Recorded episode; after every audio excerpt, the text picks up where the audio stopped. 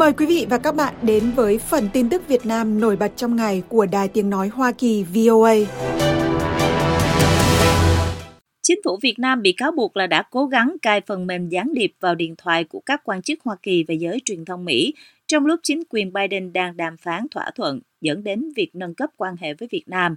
Theo một báo cáo mới được Tổ chức Ân xá Quốc tế, tờ Washington Post, đài CNN và các hãng truyền thông Mỹ khác tung ra vào hôm thứ Hai, 9 tháng 10. Dự án điều tra có tên là Predator Files, tạm dịch là hồ sơ Predator, là do mạng truyền thông hợp tác điều tra châu Âu, viết tắt là EIC, điều phối và có sự hợp tác về kỹ thuật của Tổ chức Ân xá Quốc tế. Dự án này điều tra về liên minh Intellexa, là nhà sản xuất và tiếp thị phần mềm gián điệp Predator. Các điều tra viên đã xem xét hàng trăm tài liệu bí mật về kỹ thuật, tài liệu tiếp thị và các hồ sơ khác mà The Spiegel và Mediapart, một phần của EIC, thu thập được. Các tài liệu cho biết các tin tặc liên kết với Việt Nam đã cố gắng sử dụng các nền tảng truyền thông xã hội X, trước đây gọi là Twitter, và Facebook để cài phần mềm gián điệp vào điện thoại của hàng chục mục tiêu cấp cao, bao gồm các nhà lập pháp Hoa Kỳ, các quan chức Liên Hiệp Quốc và các nhà báo CNN. Cuộc điều tra phát hiện ra 25 quốc gia đã mua các sản phẩm xâm nhập lén lút của Intellexa. Trong số các khách hàng ngoài Việt Nam còn có Thụy Sĩ, Áo, Đức, Oman, Qatar, Congo, Kenya, các tiểu vương quốc Ả Rập Thống Nhất, Singapore, Pakistan, Jordan, v.v. Theo các nhà điều tra của Tổ chức Ân xá Quốc tế, công cụ hack mạnh mẽ được thiết kế để lấy dữ liệu cuộc gọi và tin nhắn từ điện thoại đã nhắm vào các tài khoản mạng xã hội gắn với thượng nghị sĩ đảng Dân Chủ Gary Peters và Chris Murphy, cũng như dân biểu đảng Cộng Hòa và Chủ tịch Ủy ban Đối ngoại Hạ viện Michael McCall. Nhiều nhà báo CNN chuyên đưa tin về các vấn đề Đông Á cũng là mục tiêu của cuộc tấn công. Cụ thể, Tổ chức Ân xá Quốc tế cho biết một tài khoản ít người biết đến trên nền tảng X đã tung ra các liên kết chứa phần mềm gián điệp với các mục tiêu của hoạt động tin tặc trong khoảng thời gian từ tháng 2 cho đến tháng 6. Các mục tiêu bị nhắm tới là những người có hiểu biết sâu sắc và có thể hữu ích về chính sách của Hoa Kỳ đối với Việt Nam. Các nhà nghiên cứu cho biết họ không thấy có bất kỳ vụ xâm nhập thành công nào bằng cách sử dụng phần mềm gián điệp, nhưng những nỗ lực nhằm tấn công gián điệp vào các nhà lập pháp đầy quyền lực chỉ bằng cách đăng bài với họ sẽ làm tăng thêm mối lo ngại ở Quốc hội Mỹ về sự phổ biến của phần mềm gián điệp thương mại, theo CNN. Những kẻ điều hành phần mềm gián điệp thường hoạt động trong bóng tối, nhưng trong trường hợp này, tin tặc không hề e ngại khi cố gắng sử dụng một nền tảng công cộng để lôi kéo mục tiêu của chúng. Don Joe Siobel, người đứng đầu phòng xét nghiệm an ninh của Tổ chức Ân xá Quốc tế, nói với CNN rằng ông và các nhà điều tra tin chắc vào mối quan hệ giữa tin tặc và nhà nước Việt Nam – với dẫn chứng là hồ sơ hợp đồng giữa chính phủ Việt Nam và một công ty liên kết với phần mềm gián điệp. Đây là hồ sơ mà EIC xem được.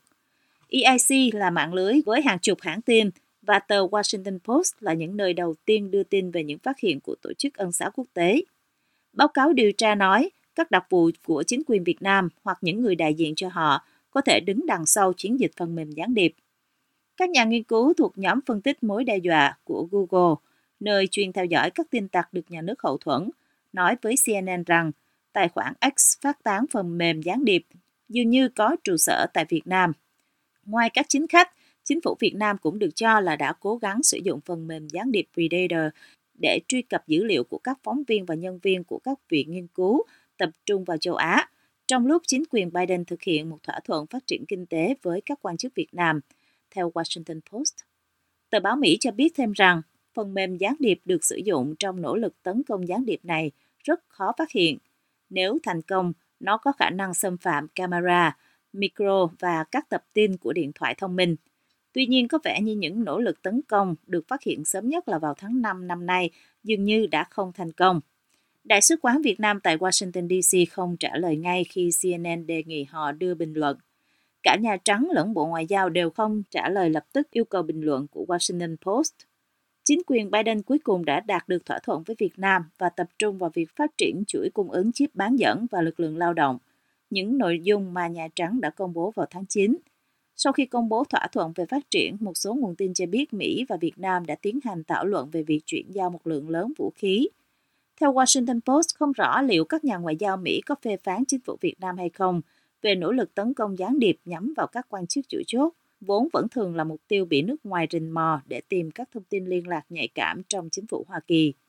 Báo cáo điều tra kêu gọi tất cả các chính phủ thừa nhận tác động về nhân quyền của phần mềm gián điệp và nỗ lực hơn nữa để ngăn chặn việc sử dụng nó. Tổ chức Ân xá quốc tế nói việc sử dụng những sản phẩm đó để làm suy yếu nhân quyền, quyền tự do báo chí và các phong trào xã hội cho thấy chính phủ chưa có đủ các biện pháp bảo vệ trước công nghệ.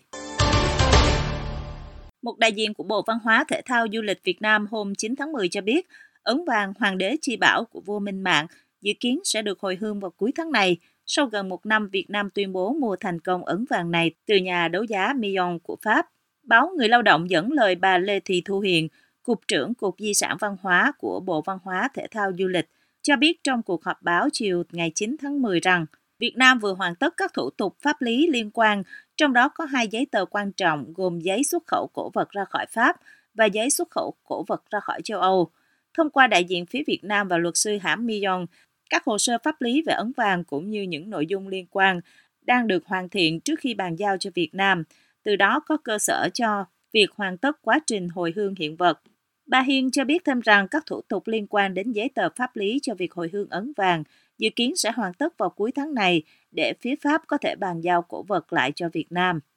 Như VOA đã đưa tin, vào giữa tháng 11 năm 2022, Việt Nam loan báo đã đàm phán thành công với nhà đấu giá Mion của Pháp để ấn vàng Hoàng đế Chi Bảo, con dấu truyền đời của các vua Nguyễn thế kỷ 19, được chuyển giao cho Việt Nam.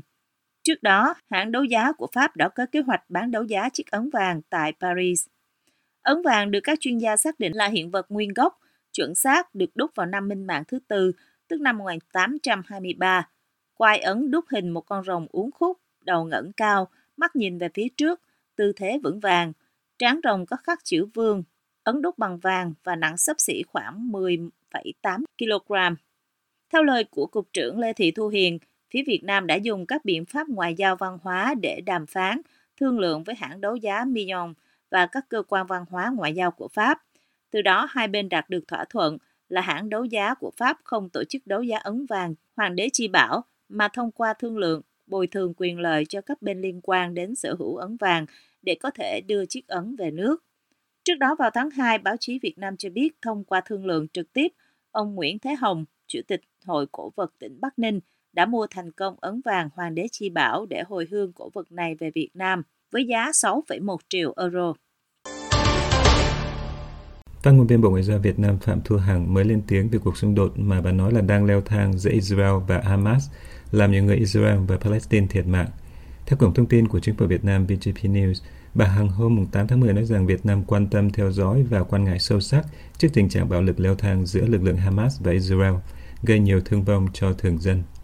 VGP News dẫn lời bà Hằng kêu gọi các bên liên quan kiềm chế, không có các hành động làm phức tạp tình hình, sớm nối lại đàm phán giải quyết các bất đồng thông qua các biện pháp hòa bình trên cơ sở luật pháp quốc tế và các nghị quyết liên quan của Hội đồng Bảo an Liên Hợp Quốc, đảm bảo an toàn và các lợi ích chính đáng của thường dân. Trong khi đó, Cục lãnh sự Bộ Ngoại giao Việt Nam hôm 10 tháng 10 khuyến cáo công dân Việt Nam cân nhắc thực hiện các chuyến đi đến Israel nếu không thật sự cần thiết. Ngoài ra, Cục này cũng kêu gọi công dân Việt Nam tại Israel thường xuyên theo dõi những thông tin cảnh báo của cơ quan chức năng địa phương để nắm diễn biến tình hình sở tại, chủ động tìm nơi trú ẩn để trốn tránh khi cần thiết, đảm bảo an toàn tính mạng và tài sản. Reuters dẫn tin từ các kênh truyền hình Israel cho biết số người chết trong vụ tấn công của Hamas đã lên tới 900 người Israel, trong khi ít nhất 2.600 người bị thương và hàng chục người bị bắt làm con tin. Trong số những người Israel thiệt mạng có 260 người, chủ yếu là thanh niên, bị bắn chết tại một lễ hội âm nhạc trên sa mạc, nơi một số con tin bị bắt cóc. Vẫn theo Reuters, Bộ Y tế Gaza hôm 9 tháng 10 cho hay ít nhất 687 người Palestine thiệt mạng và 3.726 người bị thương trong các cuộc không kích của Israel vào khu vực bị phong tỏa kể từ các cuộc tấn công Israel hôm 7 tháng 10 của Hamas. Hãng tin này tường thuật rằng quân đội Israel cho biết họ đã tấn công các mục tiêu ở giải Gaza từ trên biển và trên không, bao gồm cả một kho vũ khí mà họ cho là nằm trong số các mục tiêu phải đánh vào phe Hồi giáo Jihad và Hamas dọc theo bờ biển của Gaza. Người phát ngôn của Hamas, Abu Ubaida, hôm 9 tháng 10 đưa ra lời đe dọa sẽ giết người Israel trong số hàng chục người bị bắt giữ sau cuộc tấn công bất ngờ vào sáng 7 tháng 10, theo Reuters. Ngoại trưởng Nhật Bản Yoko Kamikawa hôm 10 tháng 10 gặp gỡ các quan chức Việt Nam trong chuyến công du bốn nước Đông Nam Á để củng cố quan hệ. Theo Thông tấn xã Việt Nam, Chủ tịch Võ Văn Thưởng đã tiếp bà Kamikawa tại Phủ Chủ tịch và đánh giá cao những đóng góp tích cực của bà vào quan hệ hợp tác tốt đẹp Việt Nam-Nhật Bản trong những năm qua trên nhiều cương vị khác nhau. Thông tấn xã Việt Nam dẫn lời ông Thưởng nói thêm rằng Nhật Bản là đối tác hợp tác kinh tế hàng đầu của Việt Nam trên các lĩnh vực ODA, đầu tư, thương mại, lao động, du lịch. Ông Thưởng cũng được dẫn lời nói tiếp rằng Việt Nam và Nhật Bản có nhiều điểm chung và dư địa để tiếp tục đưa quan hệ hợp tác hữu nghị Việt Nam-Nhật Bản phát triển mạnh mẽ hơn nữa trên mọi lĩnh vực. Theo VTV, trong cuộc gặp với bà Kamikawa, Thủ tướng Phạm Minh Chính nói rằng Việt Nam luôn ủng hộ vai trò vị trí của Nhật Bản ở khu vực và thế giới. Ông Chính cũng đề nghị Nhật Bản tiếp tục tạo thuận lợi cho hơn 500.000 người Việt Nam tại Nhật Bản. Trước cuộc gặp với ông Thường và ông Chính, Bộ trưởng Ngoại giao Bùi Thanh Sơn đã gặp người đồng cấp Nhật Bản và đề nghị Nhật Bản đơn giản hóa thủ tục trong cấp thị thực cho công dân Việt Nam. Tin cho hay chuyến thăm của bà Kamikawa diễn ra trong bối cảnh Việt Nam và Nhật Bản năm nay kỷ niệm 50 năm ngày thiết lập quan hệ ngoại giao. Theo Kyoto. Ngoài Việt Nam, bà Kamikawa còn tới thăm Brunei, Lào và Thái Lan.